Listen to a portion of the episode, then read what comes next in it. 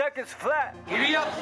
Look at Mills! Look at Mills! Outbound Mills! The United States wins the 10,000 meters! Stand by for the kick of Dave Wottle. If he's got it, he could make it. I think he did it! Dave Wottle wants the gold medal! This is the Seconds Flat Running Podcast. He's broken three times. He refuses to give in.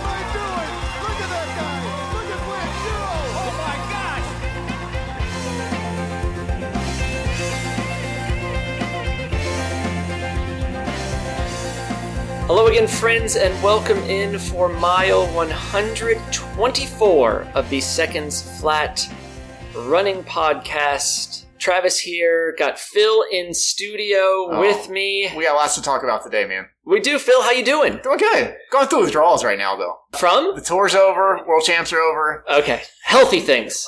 Yeah, good things. Yeah. Of course, I've watched more TV the past three weeks than I do Uh, probably the whole rest of the year. it's it's such a good time to be a fan of endurance Oh. sport. Uh, we'll jump into the world champs here first, just some of our biggest takeaways, the things that we most enjoyed. But before we do that, there's another reason that you're doing really well, Phil. What's that? Somebody signed up for a Oh, marathon. you- I did. You conned me into it. we have a registration. It's official. Early December. 19 weeks out. Is But- it? But who's counting? No, I clearly I wasn't, and I'm running it also. You're in too. I better start counting.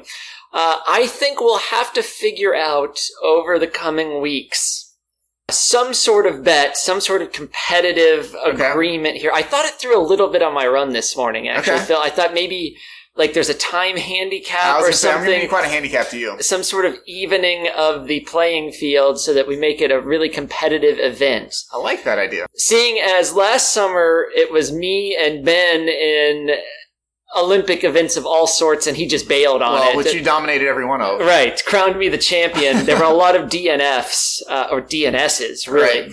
So yeah, I'm excited for you. I guess it's 19 weeks away. Something like that. I should be aware of that. I am writing the training, so uh, that'll be super exciting. And Well, it's, it's uh, U.S. champs for the marathons, it is once too. again the U.S. champs, so we look forward We'll to. both be competing. Well, yes, we well uh, in the time handicap division, That's we will right. both be competing. We look forward to as we near CIM, giving you a race preview, course preview, and then uh, the occasional updates on our training Yeah, as we go through and, and a and- recap of yep. it at the end. Uh, I'm super excited for you to run out there. That is, Well, you, oh, you've been what? I've been twice. and it's yes, super fun race. Okay. I was out there, uh, maybe it's been three years ago, ran a good race. It was a bit warm and humid, Uh-huh. but even still was decent conditions. It's, it's one of the safer bets for good Yeah. weather. As soon as I say that, I'm certain it'll be the one year, like, it was maybe eight years ago they got some snow. Our, our buddy Dan Moss was out. He ran it and it was a snowy morning. Well, so considering it was 94 today, I could go for some snow right now. Right, I would take it over what we've been running in for the past couple weeks, and we'll probably be running in for the next few least as another well. month, yeah. got that to look forward to. All right, so World Champs uh, were over ten days in Eugene, Oregon. Finally on U.S. soil. Finally on U.S. soil, it was a heck of an event. So, Yes. Phil, I'm going to give it to you first. What were the maybe two, three things that stuck out to you most that made World Champs special? Yeah, probably number one is just the the quality and the amount of coverage that it got. Yes. You know, whether that's you know they had some NBC prime time, but with all the subscription stuff that's available now, I mean, with Peacock, they covered everything. Wall to wall. yeah, I mean, it was I, live. I watched pretty much every Yeah. second of it. Uh, it was live, or you could go back and watch events that may have been well past my bedtime. Yeah. Um, the next day. So Well- just that amount of coverage was really exciting to see. In my case, it was way past my bedtime, and I just stayed up every night. And my mood and health for the entire week were a total train wreck. yes, yeah. Still waking up early to try to beat the heat to run. But yeah, man, I mean, I was knee deep in race walking on Peacock Uh-huh. because it was fantastic. You're right. Coverage was, was really, really good. And the ratings were quite Yeah, good I from think what I got read. a lot of folks watching too. Yeah. So Yeah. no, what I'm else? on the race walking. I, I'm sitting there on the couch one night and watching the the 20k. I think. Yeah. My wife comes in. She's like, "What the heck are you watching?" Like, Doesn't matter. It's track and field. That's right. It's the World Championships, babe. Sit down. That's right. Grab a drink. Enjoy. Let's enjoy. Yeah. Yeah. Other big takeaways. Number one is U.S. women's marathoning. Yeah. Holy cow! We got what fourth, uh, sixth, and seventh. I believe it was Sarah Hall got Yes, so it was in order Sarah Hall, Emma Bates, Keira D'Amato. Yep. Uh, was it four, six, seven? I thought it was five, seven, eight. Maybe you're right. Yeah. Yeah. Our whole women's team finishing in the top 10. Number one. Number two is Sarah Hall and Keira D'Amato are both you know, in their late 30s. Yeah. And to still be putting down performances like that with the length of career that especially Sarah Hall has had Mhm. is impressive. And as well that they all kind of done it their own way. Uh, Yeah. I sent you an interesting podcast with Keira D'Amato. I enjoyed that. I, I uh, just with- listened to with it. Michael Gervais. It's on the Finding Mastery. yeah. Um, it's a competitor of ours. Uh, but she talks Competitive about how, cooperation. That's right. You know, how she first came out of college as, as a potential superstar, but really got into one of these very professional groups that just did not work for her and kind of fell off the sport with an, with an injury and went into a regular career, had a couple kids, and then came back. And now she's doing things kind of her own way. But I think to me that highlights that there's not just one way to do this correctly. And that you got to find what works for you to, to enjoy it, to give you joy, and to uh, you can still be competitive with it. And then Emma Bates as well. I mean, she races everything from mountains Yeah. to you know 20k roads to what have you, and just the versatility that she has, but also that that, that approach can be successful at the highest levels of marathoning as well. Two ASICS athletes among the three. True. Yeah, that's so that's a good showing Uh-huh. for ASICs among the American women. Uh, How about how perfect or near perfect for summer weather marathoning? Yes. Uh, World Championships Yeah. marathons are never under good conditions. No, I mean, you remember last time was Doha. Well, yeah, we were doing it in the middle of the what, night. 3 a.m. or something Yes, like that. because it was under missing so fans because it was so hot. hot. Yeah, so I would put that high on the list as well. Anything else you want to add? You want me to add? Oh, you're, you go next. I got a couple more, but let's hear yours. Well, so th- I have three big things. One is the field events are uh, absurdly undervalued. yes. Uh, the Sunday evening TV windows, the NBC Mhm. primetime windows, were about as compelling as any track and field action that I've watched in recent memory. Yeah. That that first Sunday evening from about ten to eleven, you had men's shot put final with Mhm. Joe Kovacs and Ryan Crouser going back and forth and Yep. a U.S. sweep. You had the women's pole vault with Sandy Morris and Katie Nageotte going back and forth. Uh huh.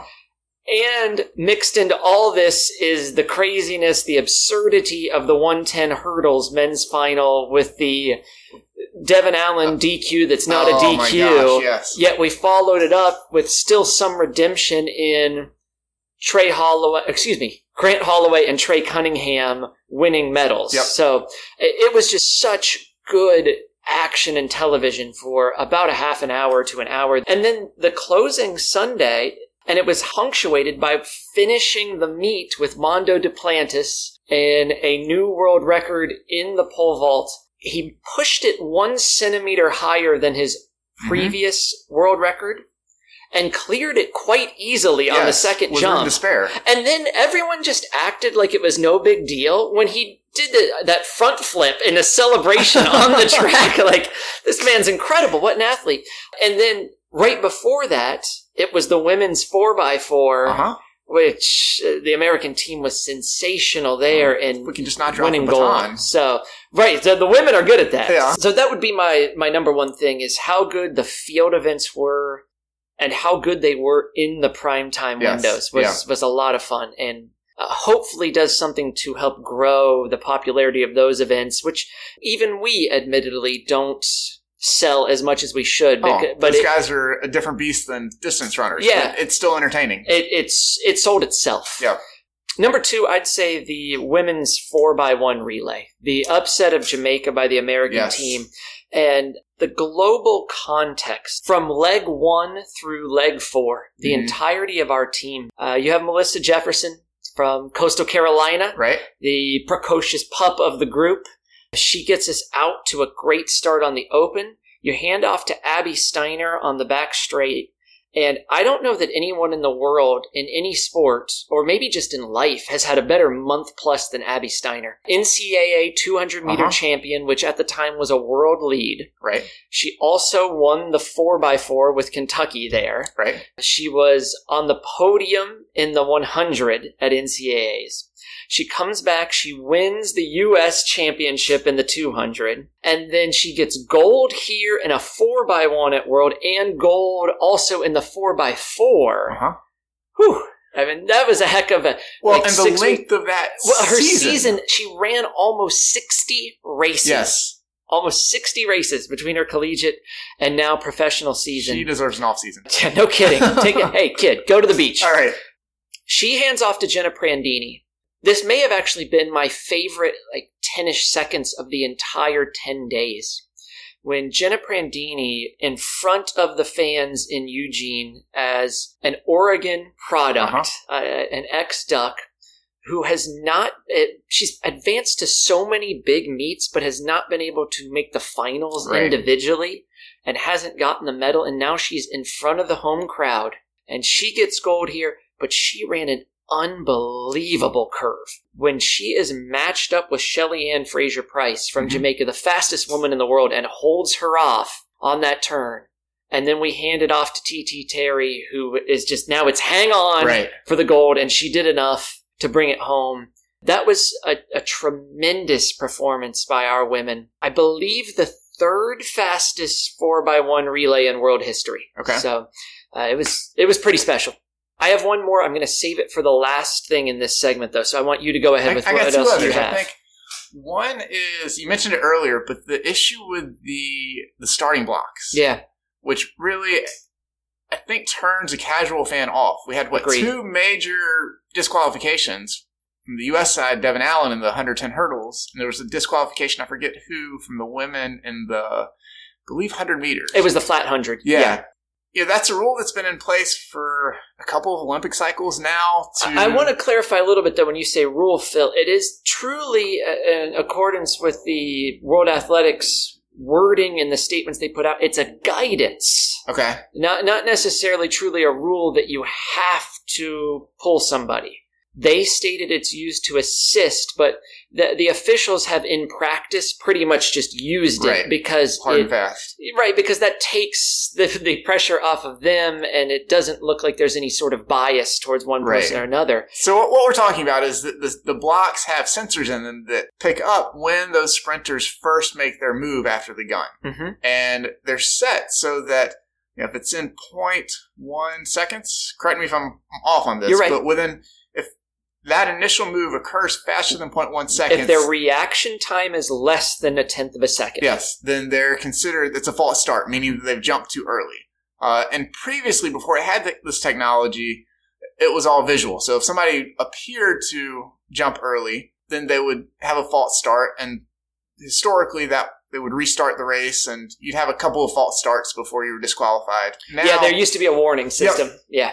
and and they've tweaked it, whereas now it's basically a, a hard and fast. If you false start, then you're out. Yeah. Um, the issue with that is that, particularly in Devin Allen's race, is that he his reaction time was what 0.9? He- he was- 0.09 That's right. It was one one thousandth of a second below Yep. The standard. Yeah, And you can slow that thing down as much as you want, as many times as you want, and there was nothing to be seen. right.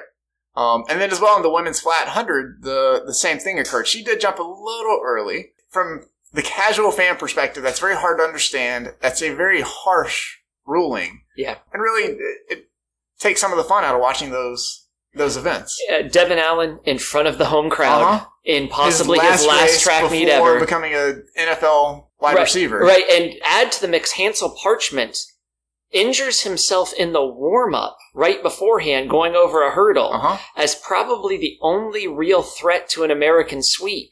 Right. And now Allen is virtually guaranteed a medal, right. and we don't get to see it. We're not doing ourselves any favors with the casual fan. Your hope is that it's such it's so egregious that it brings attention to the rule. Right. Because in general it would appear that there's perhaps some technical issue as well because of the number of starts that were not false starts but were were so close fast, to the yes. standard as compared to previous Yep. championships. Yeah. What else, Phil? The other is the number of rivalries that are starting to develop. Oh, yeah. Specifically, Noah Lyles and Erriyon Knight. They're fun, aren't they? which Noah Lyles, give me the numbers on, on his 200 win. Uh, new American record? Yeah, 20.31. Yep. Which she ran a 9.1 second final 100 Yeah. on that. And then we have Erriyon Knighton, who is what? I said senior in high twenty school? point three one, didn't I? I don't remember. I have nineteen point three one. Fast. Yeah, But then we have Erriyon Knighton coming up as our, our new up and coming sprinter who is running faster times than Bolt at that age. Mhm. So not only are we seeing these huge performances, but there's some friendly trash talk that's going on between the two of them that really just makes it a little bit more entertaining to have that, that rivalry and competition. Well, I love that you brought that one up because it segues into my next one well. I spent some time during the week texting back and forth with a friend who is at best a very casual fan of track and field who probably watches some of this because he knows I'm watching and we Uh-huh. will chat about it. But I gave him some of the Lyles Knighton background Yeah. and he said I'm locked in for the 200 Yep. and he enjoyed that race. But there was an event that he knew before the 10 days began he wanted to see and it's an athlete he will watch because of her excellence that is Sydney McLaughlin Oh my in the 400 hurdles Uh, spin it from this perspective was that among the most dominant sporting performances ever Oh, 100%. sports in general, Yeah. right? My buddy JR and I d- discussed it, and he called her 400 hurdles race. His, his quote was tiger like, referencing Tiger Woods. Uh-huh. Uh, again, first, she's one of the few reasons that he's even watching Right. to, to see what Sydney does. That's a great point in her excellence bringing eyes to track and field. But the second piece to this is I believe a Tiger Woods comparison is underselling what she just did, Yeah. frankly, because uh, we can remember Tiger Woods won a bunch of majors over his career. He's one of, if not the best golfer ever. He's in, there's only two names on the list, Right. probably. And he won a few of those by huge margins. Right. But couch it this way Tiger Woods never won one of those majors by a huge margin over a field that included in their prime Jack Nicklaus, Tom Watson, and Ben Hogan. And that's what she just did. Because the second and third best hurdlers ever were in that field with her. And they And weren't even in the race. They looked like amateurs. Yeah. And actually, the silver medalist, Femke Bol, would have broken a world record not Right. too long ago with that performance where she just got blown out of the water. Right. I know Dalila Muhammad, it was not necessarily her peak. She's had some injuries, but she's still really in her prime. Femke Bol, just for a second, to get into how good she is, the, the Dutch 4x4 team got DQ'd in the prelims. You don't normally see handoff issues in a 4x4, but they dropped a baton a- and got DQ'd. But that was before her leg, and they ran it through. Mhm. And she actually brought them all the way from the back of the field in the in the last leg on the anchor to an automatic qualifying position. Uh, she passed so many other women Wow. Yeah. and she is remarkably talented. Dalila Muhammad is a world champion and former world record holder. Sydney's doing that against them at their best by an incredible seconds. margin. Yeah, and setting a new world record, breaking her own world record, and we're not talking fractional. I mean, this would be several percent better Right. than anything she has run before. I want to see her run the flat 400. I want to see her run the flat 800. I think she sets the world record in all of Yeah. them. It's No, with, with an athlete like that, I mean, that's they have 400 speed, they have 800 speed. Yeah. The 400 hurdles is probably my favorite event to watch, just because of the the technicality of it. Yeah.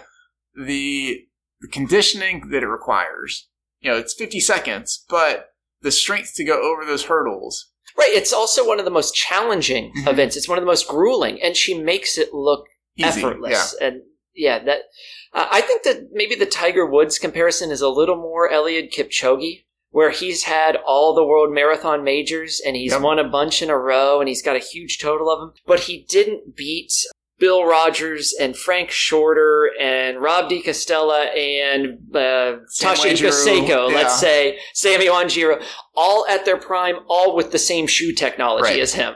It's excellence in a single moment that's so hard to find any comparison to. I'll actually give you the kind of obscure, most recent thing I think of. Joe Burrow, now the Bengals quarterback, when he was in college in that national semifinal game, uh, I believe it was against Oklahoma in Uh-huh. the Sugar Bowl, and I think he threw seven touchdowns in the first half. Yep. I'm I'm watching the best quarterbacking I've ever watched. I watched the best running and hurdling Yeah. I've ever watched Yeah. when she was on the track. There you go. Josh, that's for you. Watch some other events besides the 400 hurdles. She's great, but tune into some other stuff. All right. We've had some great listener training questions come in recently.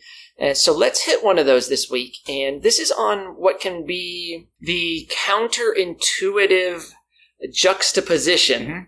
of training slow to race fast. So, Phil, you want to read, yeah, I'll read paraphrase the question? Yeah. Um, could you speak to the point of running slow to go faster? This is in the context of long run and easy day training within, within a marathon cycle. I'm a relative novice at marathon running and struggling with this idea a bit. I'm running a lot of easy days with one good workout session per week. I've noticed that my long runs are slightly slower than last year. Should I purposely keep my pace down? Or as I go along, will I just run, naturally run faster because it's easier to do so? And how do I go faster on race day if I haven't been running those faster paces all along?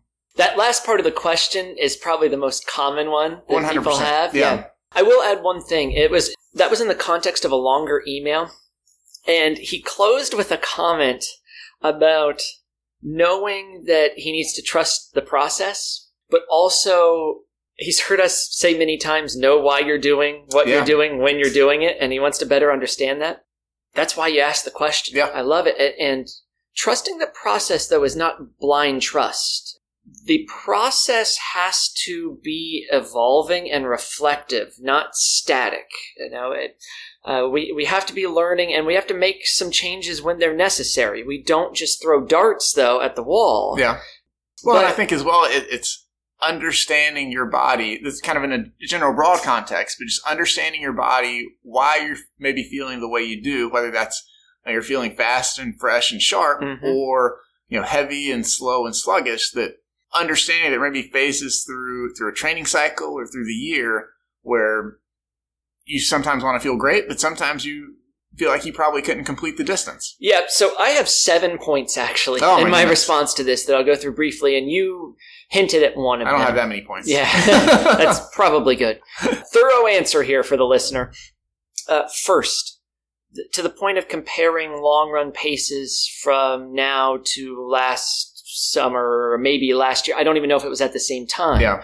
I would go to my common refrain uh, to quote Teddy Roosevelt comparison is the thief of joy. Yeah.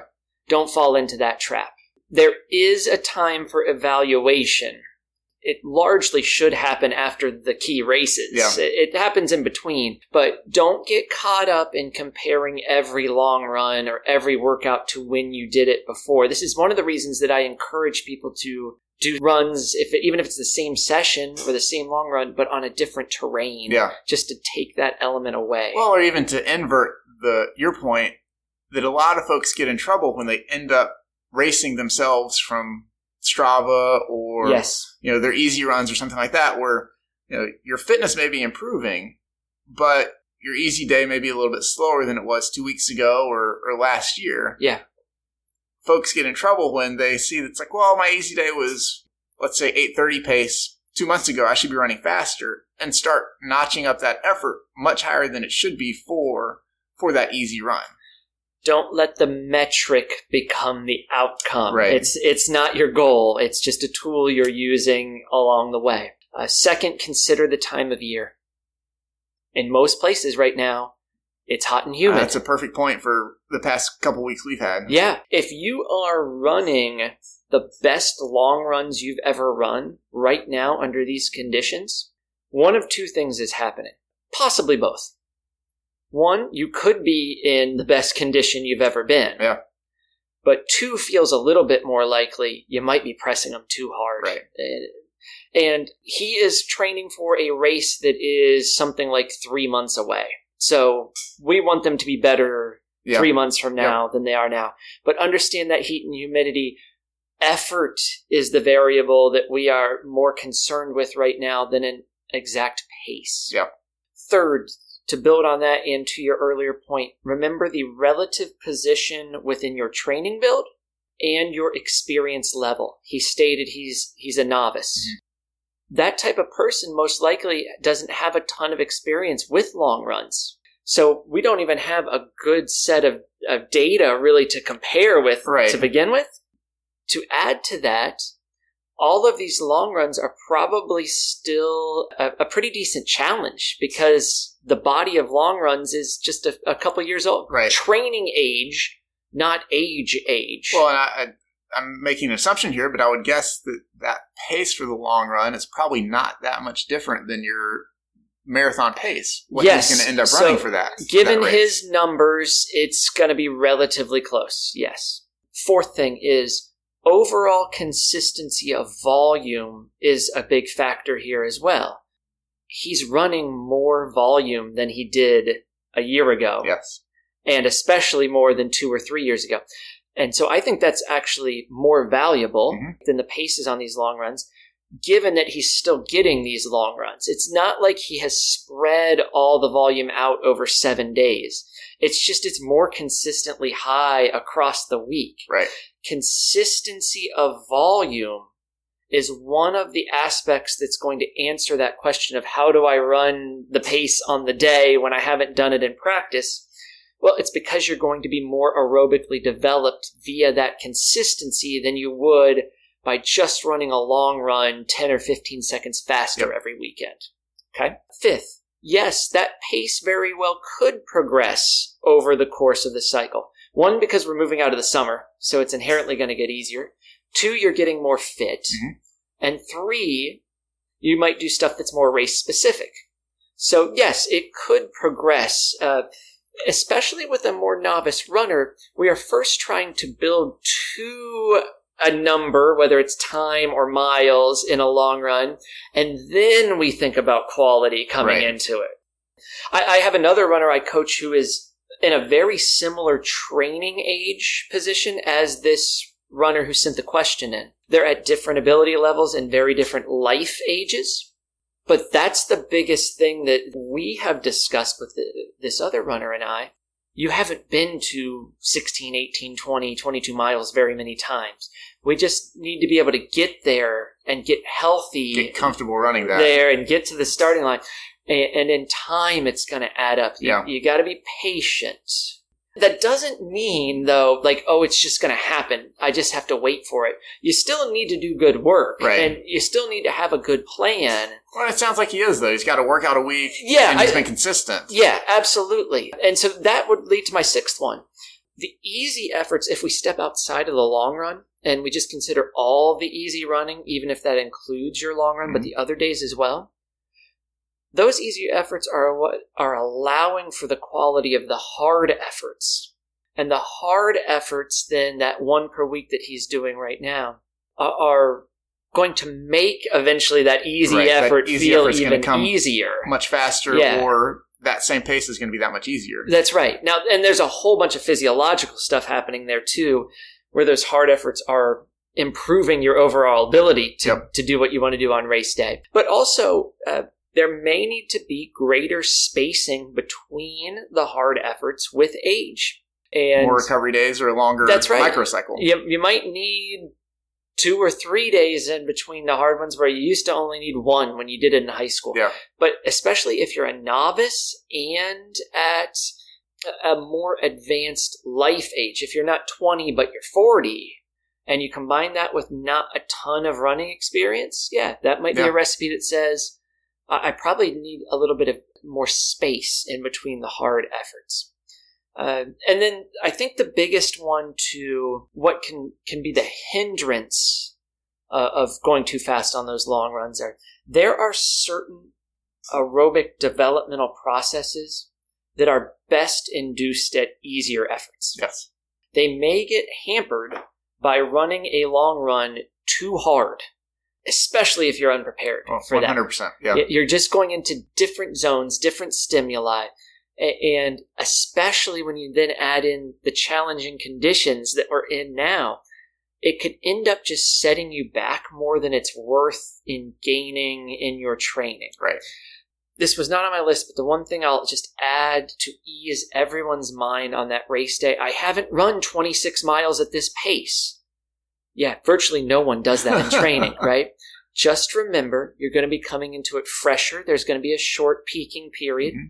You're going to have the physiological improvement of this entire weeks and months of development. Your body's going to have the time and the space to absorb that work you've done over the past three, four months or two, three years. That's exactly right. You will also have the excitement and enthusiasm of race day Mhm. when you are much more willing in a competitive session to push yourself to the edge. Yep. And in this situation, an October marathon versus a June long run, you're going to have better conditions. All those things come together, and I'll add another thing. You'll have the- people around you as well. Yes, which the, the greatest performance enhancing drug that exists Yeah. is competition. Yep. He has run a marathon before. He has been here before. So it's not totally new. Mhm. But in time, the more of those you run, the more comfortable you get with knowing I can do Right. it on race day. But hopefully that's a broad look at why running, training slow, especially in this time of year, is actually one of the tools towards racing Yes. fast. Okay, let's then go to our third topic, Phil, and that is uh, 5K workouts. So we've done some listener questions on 5K workouts before. We've talked about some of these concepts, but it's been a while, and I thought about doing this in a very specific context. This one hurts just to think about. Yeah, just thinking about training for a 5K is no fun. No.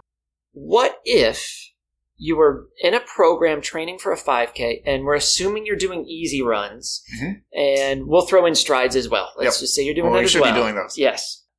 And then if I could only add one additional workout, what would that be? Okay. And then if I could only add one more, if we could have two sessions, and they don't have to be in the same week or Right. microcycle, right? You can spread them out over the whole training block. And let's take that to five. And so this is Okay. like the cornerstone foundational five workouts. Understand, this is a painting with a broad brush Yep. here. We don't well, know. we're giving you creative ideas to of things to play with. Yeah, that's right. So we don't know the individual circumstance for every listener, but we're thinking about things that have worked in general, have worked with runners that we've trained, have worked for ourselves, and taking that collective wisdom of a lot of years and creating the base for Yep. where we'll go. Uh, so what I think we'll do, Phil, is we'll go back and forth, Okay. right? And we'll each pick our first one and then second and so on. I do have one important question before we begin, because this affects my list a lot. how often are we racing? Is this just Ooh. one target race, or how do you want to do that? Let's say one race per cycle. So maybe a, Okay. like a 10 week block. Okay, great. So we're not racing much No. uh, in this circumstance. This is not. Well, that's the fun thing about 5Ks is you can race them every weekend. You like a can. park run or something. Well, and that's why I asked the question Mm-hmm. because if we were racing them every weekend, I would almost say I'm only going to add my number one, and that's it. Okay. and maybe I would get to two or three occasionally Okay. because that race is such an intense effort, but in and and specific effort, Right. right, as well. But in this circumstance, this helps me extend the list. So, Okay. Phil, I'm going to let you go because you have already declared that you're going to beat me at our December marathon. So, as the Kind soon, like McLaughlin did. yes, as the the soon to be crowned champion, U.S. Marathon Championship. that's right, Phil. What is your number one? I I can only do easy running and this Oh, you're going to love this one. to get ready for a 5K. Aussie quarters. Okay.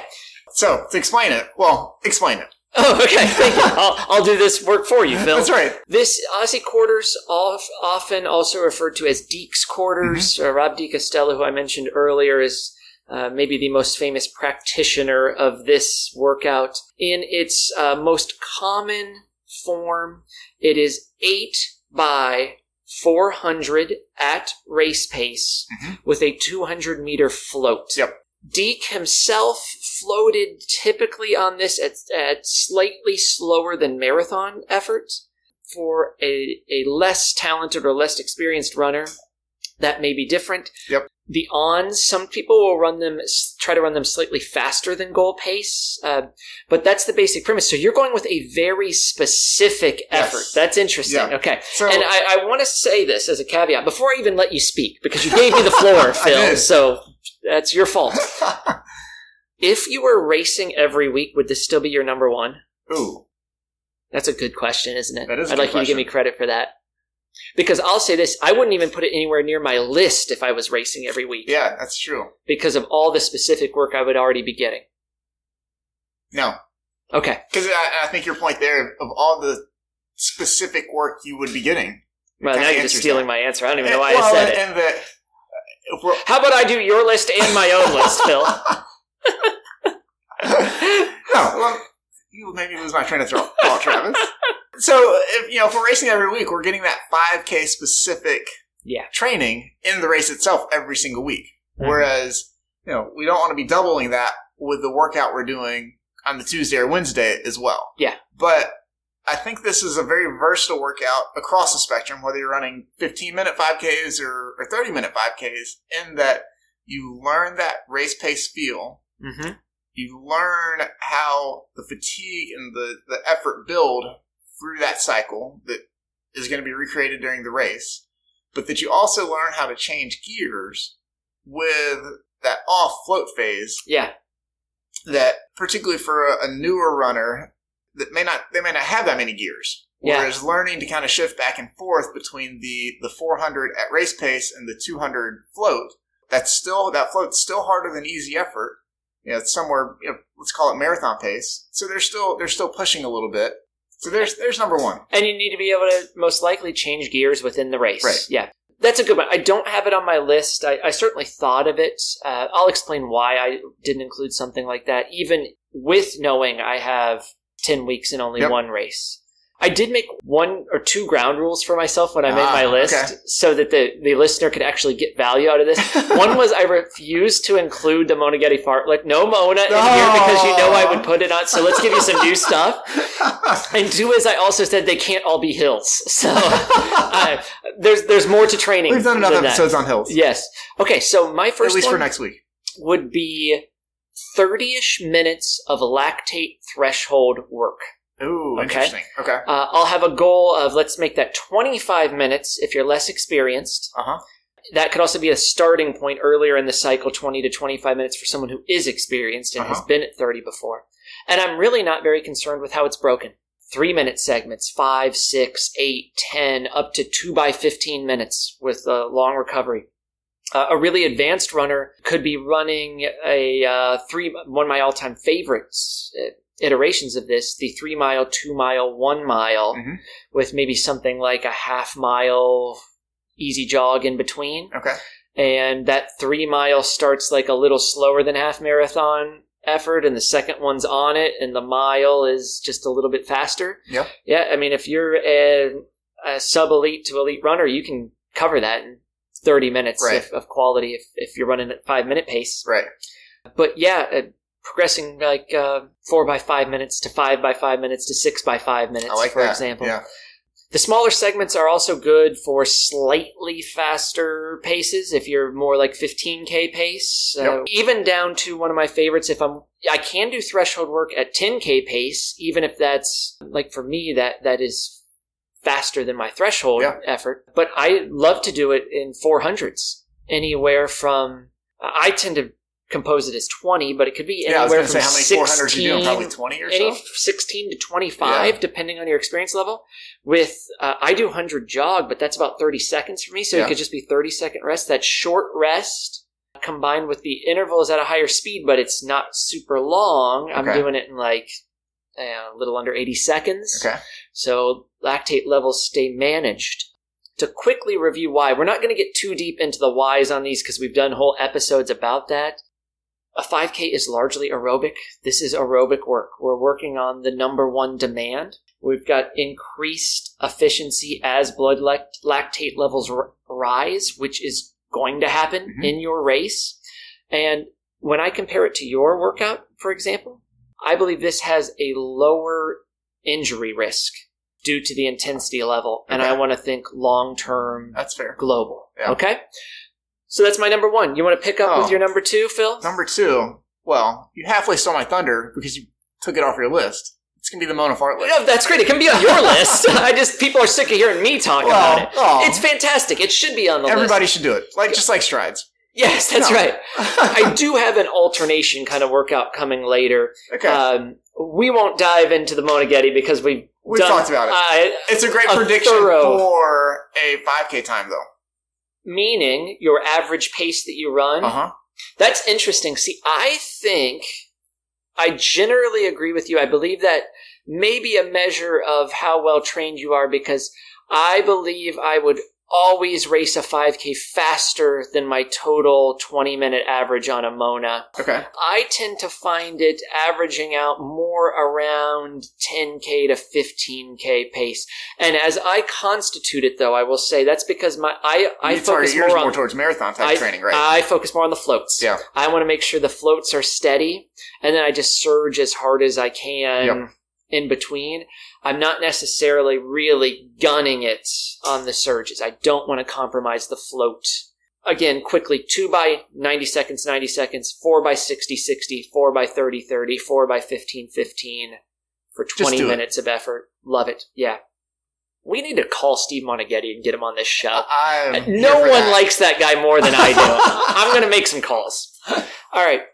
Uh, my number two, I will go with a long run, Ooh, and not just a long run, What are the specifics? a steady to progressive long run. Okay.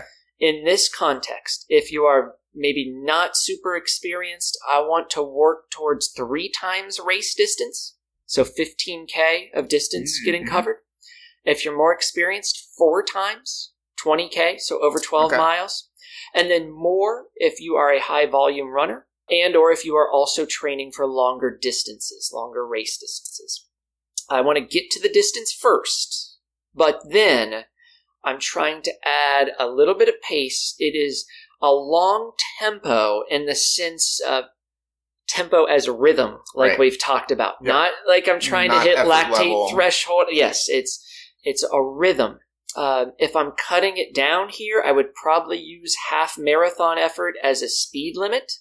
Okay. I wouldn't want to go beyond that, faster than that. Again, we're fo- we're focusing on aerobic processes. Right. I don't want to do dabble in the other stuff that could become toxic to that aerobic growth. Uh, I I, have a simpler variation on here, but okay. I keep the progression very natural and gradual, and sometimes don't progress at all. Just maintain a steady effort. Like one that I'll do is like ninety-ish percent of marathon effort. Okay. Um, I'll give an example, round number that's fairly easy to work with. If you were a five minute per mile marathon Mhm. elite, running at like 530 pace would be 90%. Yep. Quick why here, huge aerobic growth. Uh, we're looking at things like enzyme development, capillary and mitochondrial density as we move to 90 minutes or more of running. I think you could create a perfect week if you are racing frequently with just my one and two. Yeah. My threshold work, a long run, easy days with strides, and then your race, race is in frequently. there. Yeah. No, I think that's Yeah. right on. Well, and I think as well for the, I'll talk about this later on with, with mine, but just the importance of building the strength over that distance Yeah. for, particularly for a new runner that, you know, maybe that this is their first 5K, but getting comfortable going further than the distance allows you to, to push the effort when you're actually out there yeah, racing. just the mechanical aspects of that musculoskeletal impact. One from when I used to do a little bit of work coaching high schoolers Okay. 300 on with a 100 recovery. Okay, and what, what's the on pace? Hard. It's hard. Okay, And I think this, I like this one because it, it's, I'm giving you a little bit of variety in terms, or a little bit of freedom, I should say, in terms of how many you're doing. You know, if this is something that you're new to, maybe only doing, you know, three or four. But if you're an experienced, stronger runner, doing 8, 10, 12. But for those of us that are used to just doing easy days, getting a feel from the neuromuscular perspective of going a little bit faster than race pace, taking a little bit shorter recovery, but doing that over and over and over again, I think is pretty strong for developing that 5K 5K speed. Yeah. I think we're headed towards a, an end result here where I don't mean this as a judgment on either of our ideas, but rather just stepping outside of this and looking long term. There's a very real chance your runner beats mine at this first meet, and then mine beats yours down the road. Yeah. And maybe that's just the perspective that I look at training Yep. for. because I believe the stuff I have is going to get most of the way there. Uh huh. You may get there better the first time. I, well, as, as I put this list together, that was kind of my my reservation is that some these workouts are hard Yeah. and they aren't ones that necessarily you could do week in and week out. Right. See, that's the thing. You, you got to sprinkle this in. I, I've used plenty of 300s with short recovery. One thing to consider is the athlete's speed because, you know, an elite runner at 300, we're not getting to the point where we're flooding the system with lactate. Uh, but that could be very different for a novice runner. Right. This maybe increases injury risk a little bit more. I'll it's a take that. risk reward Yeah. Yeah. balance, but I do think occasionally you have to work hard. Well, and right? I think And- you know and- from our from our experience runner, this to me is a great sharpening workout that you Yeah. may do later on in the cycle as you approach the race. okay, I like that. Yeah. Um, but then from a, a novice runner is really just learning how to go faster. You know, and even not ignoring the the metabolic components of it, ignoring thresholds that we may be approaching with this, but learning just how to develop that faster speed for a longer distance. That you know, we're doing our strides, of course, which really hits that top end speed, but what's a faster, sustainable speed that we can hold for you know a 5k distance? All right, my next one I'm going to go with again. I'm putting it in this order because we're only going to race once. This will be probably, as far as quality, the hardest session that I include. Three minute hills. I'm going to do uh, Ouch. five reps is the goal. Okay. It could be a range of efforts. At the high end, I would put that at 3K intensity. So that's probably Okay. going to come out at, at somewhere. It, I've discussed this in some hill episodes before. That probably gets you to around 10K pace Mm-hmm. if your hill's not too steep. 3K intensity where it's uh, it's a VO2 max type Yeah. session at Yeah. that point, right? And so that probably gets you your your work that's just a little bit faster than your race Yeah. but it could be anywhere from there to threshold intensity, depending on the goal of the session. On your recovery, you're probably want, going to want to recover easy at the beginning uh, of your way down the hill just to catch your breath, but then probably a bit of a more moderate recovery through the middle so that Mhm. the heart rate doesn't drop too much, something a little steadier, and then easy at the very end of it. So big time aerobic gain here, like I've discussed previously in my other examples, but it's the muscle fiber recruitment that's, that's so big on the hills. Any of the things that I have mentioned or you have mentioned, all the evidence would suggest this is the most effective at strengthening the left ventricle of the heart, which is certainly a Yeah. valuable piece in developing a 5K runner. And then again, decreased injury risk as compared to doing. I, I've had plenty of 5K runners do a three minute on, three minute off fartlek Uh-huh. at around race intensity. Uh, but again, this is a little safer Because the hill component, and the hill component. climbing. Yeah. yeah. Okay, that's my number three. All right. Okay. What's your four? Four. Um, let's go with the the twenty minutes tempo effort. Mine's Yeah. a little bit shorter than yours, so you had thirty. But you're considering that continuous, or well, no, just okay, at that level of effort. So that could be something like four by five minutes with you know one Okay. to two minute recoveries, five by four minutes, or even up to continuous. Yeah. So we've addressed then why we're doing it based on mine, but why are you choosing to make 20 minutes your target and I'm choosing 30 minutes? Well, because I'm softer than you are. okay, well, I'm glad we got that out. No, honestly, that, that's more just what I default to. I think we have the exact same reasoning. Okay. The reason that it intrigues me is because you've been a bit more ingre- aggressive with your Uh-huh. other workouts. And so I thought maybe you'd be more aggressive here, or maybe you were looking at it as balancing the two so that Well, and, and the previous examples from my end are more developing some of that 5K speed that you need. This is more working on your ability to handle the lactate that occurs over that race distance.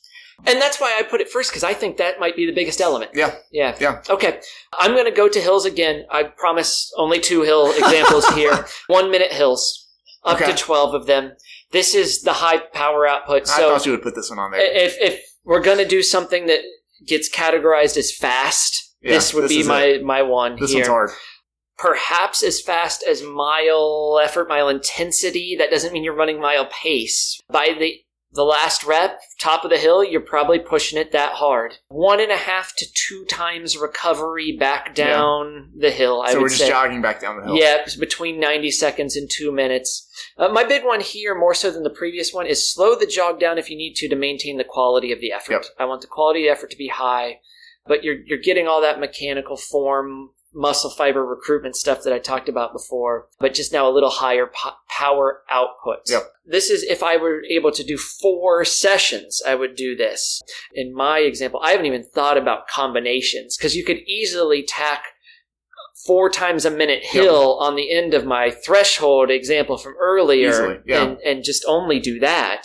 My first and second example, I would be using much more frequently than my third and 4th Mhm. Over the entirety Over of a this. cycle. Yeah, Yeah, yeah, yeah. So your your fifth? My final, well, it's a softer version of what you had earlier. It's Yeah. just a 90 minute long run. Yeah, just okay. working, whether that's for the beginner, just working up towards handling that amount of time on feet Mm-hmm. can be huge for number one, strengthening the musculoskeletal system, but the aerobic development that occurs and, and there's something magical that happens once we get past that 80 to 90 minute window in terms Mm-hmm. of developing mitochondria, capillary density that plays a huge role in 5K performance. So we're moving from, you know, just completing a 5K for fun to actually trying to race this and push it hard. Or on the faster spectrum of things, we could turn this into a, a progression run where, Yeah. you know, you'd start out pretty easy for the first 30 minutes, but by the last 15 to 20, 30 minutes or so, you're sitting around half marathon pace. So we're pretty similar Yeah. on that one. I will finish with some sort of basic alternations workout. You used uh, um, a Mona as an example, Mona Fartlek, as a different way to improve the threshold stimulus, Mm-hmm. right? So we're working on it from different angles now, in addition to my more straight threshold reps that I, I put down earlier on. Uh, so this might be, for example, something like 10 to 15 times one on, one off, but the off is steady Mm-hmm. and the on is maybe 10K. So now I'm working just at both ends. Like Yep. if I was You're alternating between 10K and marathon, I'm pushing and pulling. And then I would just try to adjust one variable at a time. So if I started with 10 reps, I might add till I got to say 15. Now I'm at, see what happened there? Yeah. 30 minutes Yeah. again. Uh, if I was training for something longer, I might go to 40 minutes. Yeah. But 30 minutes seems plenty. But don't try to change all these variables at once. So we have more than five really good sessions here overall. Uh, quickly, just go through your list again, Phil, uh, of what you might use. If- Yep. So the first one was Aussie quarters. So that's 400 hard, 200 float. Mhm. Um, the second one was the Mona Fartlek. Mhm. The third one was 300 repeats with 100 recovery. Fourth was the 20 minute threshold, just combined however you feel like. Yep. And then the fifth was the 90 minute, 90 minute long run. And I had a couple that overlapped there. If I can only do one, it's going to be working up to, it might start at 20 minutes, but up to 30 ish minutes of lactate threshold work. Number two, I would add a long run that works towards eventually becoming steady and or progressive. Number three, I would go with three minute hills. Number four, I would go with one minute hills. They'd be faster mm-hmm. than the three minute hills. And number five would be some sort of basic alternation workout, like 15 times, one on, one not quite off, Yeah. but moderate. Yeah. I could make a microcycle, let's just say it's nine days. A lot of people are on seven, some on 10. We'll Yep. cut it down the middle. Where if I'm not racing in this build up to a 5K, I might just do the threshold session, the long run session, and one of the hill sessions Yeah. that I did and put easy days with strides in between. And I think you're going to get like 90 plus percent Oh, of the way yeah. there to your potential Repeat that week after week. as a 5K runner and Yeah. repeat it week after week and just maybe change the compositions. Maybe the threshold segments just get a little longer. I go from three minutes to five. Uh, to, to eight, and then I come back to three. I bounce around to to stay mentally fresh. In both plans, you can become a pretty decent 5K runner. All that's left is to race. That's right. Have fun with that. That'll do it for mile 124 of the Seconds Flat Running podcast. Please, if you have questions like our listener from this week, which we really enjoyed, Yes, send you. those to secondsflatpodcast at gmail.com. I already have a next one that we're going to get on next Ah, time that. I really liked as well. And we will see you next time on mile 125 of Seconds Flat. Everybody have a great week.